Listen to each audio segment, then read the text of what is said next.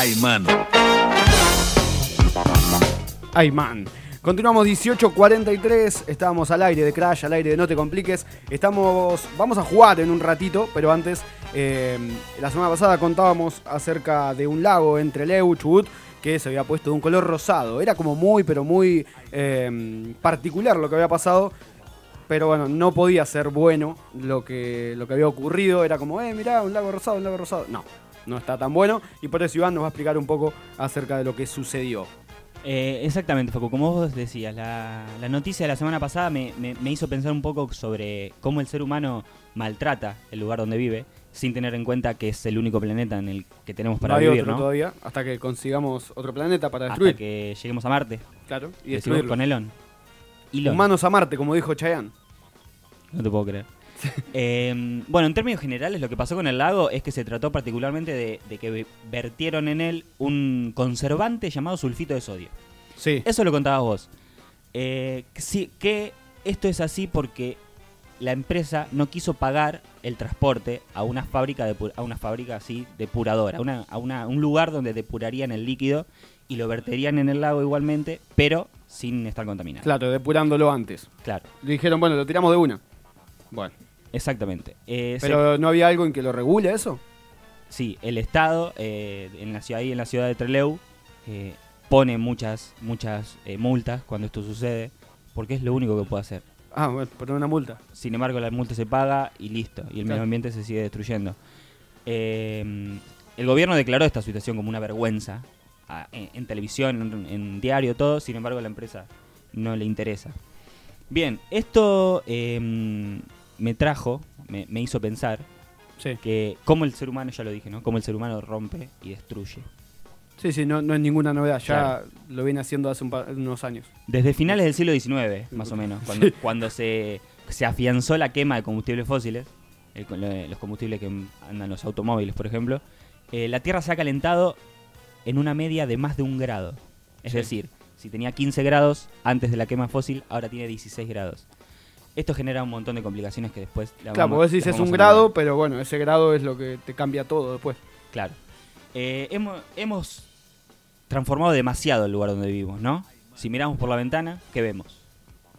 Ahora, Ed- mi- edificios. ahora mismo sí, totalmente lleno de edificios. ¿Y antes qué era? Y antes era campo, antes Exactamente. había más lugar. Desde las ciudades hasta, qué sé yo, Ni la- hablar las, las aglomeraciones en las ciudades, obvio que va todo para arriba. grandes diques, eh, rutas, todo destruye el planeta en una cierta medida. Bueno, el Puerto Madero mismo, acá en Capital Federal, era todo el río, llegaba hasta ahí, ahora se lo ha ganado todo el río, la- el suelo y las edificaciones. Esto trajo consigo muchísimas consecuencias negativas eh, que han sido, eh, ¿cómo te puedo decir? Han sido las culpables de generar este aumento en la temperatura Mm. a nivel mundial. ¿Qué significa esto? A ver, para poner más o menos en órbita todo lo que quiero decir. Eh, el efecto invernadero Sí, es un proceso global, natural, que sucede en la Tierra gracias a que los gases que están presentes en la atmósfera hacen como si fuese un invernadero de plantas en el invierno, que Mm. ponen plantitas adentro para que no se helen. Los rayos solares llegan, rebotan en la superficie terrestre, rebotan de nuevo en estos gases y se quedan en la Tierra.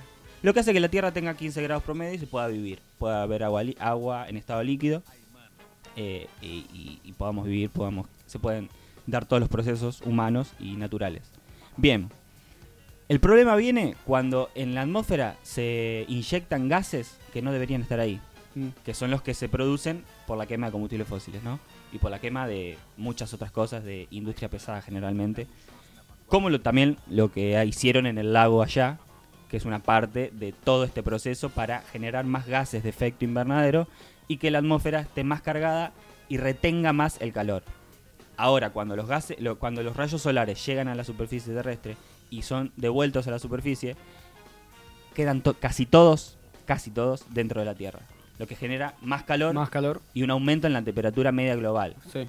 que generaría un derretimiento de Que hace hielo, que, por ejemplo, claro, que se derritan los polos y... sí, sí. y eso generaría un aumento en el nivel del mar y eso generaría más dióxido de carbono Y en en cualquier mar. momento nos va a tapar el agua. Posiblemente. Hay un estudio para el 2035. Si esto no, no se revierte, hay muchas cosas para revertirlo. Hay muchas cosas para hablar. Sí. Hay muchas cosas para revertirlo, sin embargo nadie se hace cargo eh, de los organismos que deberían hacer cargo. Bueno, para el 2035 hay un estudio eh, que si no se revierte la situación, si no se logra bajar... Eso se viene hablando, sí. Sí, se viene hablando desde más o menos Del 2000, de, de- de comienzo de, del Sí, siglo. 90, 2000. Mm. Es muy reciente todo. Y los estudios también. Imagínate, en el- los 2000 ya daban 35 años de ventaja. Claro. Que para el 2035 podría pasar algo catastrófico. Como podría ser la inundación de la península de Florida, Claro, sí, en sí, Estados sí. Unidos. Ponen Estados Unidos como centro porque Estados Unidos es uno de los países principales en que esto suceda. Perfecto.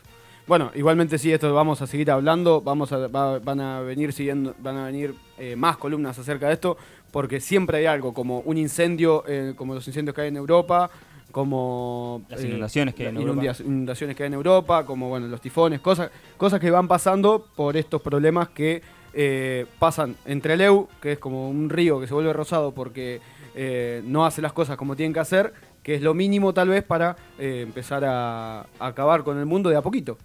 De a poquito, sí. De, hay esperanzas para el 2050, dicen muchos medios. Eh, otros menos, menos, menos, me- noticias menos lindas para el 2040.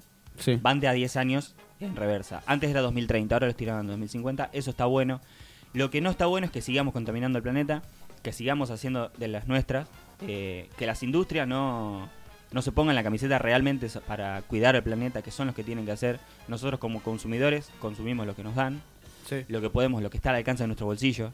No todos pueden tener una dieta que no se base en productos que contaminan el planeta, lamentablemente. Pero yo creo que el camino eh, es este, el camino es reciclar, el camino es por la energía renovable, el camino es eh, por, por acá, Bien. cuidando el planeta. Iván Casino trayéndonos siempre la data sobre el medio ambiente. Escuchamos música y vamos a jugar, por supuesto, a la pista musical con S y con Iván. Escuchamos a Malena Villa. Lindos problemas. Suena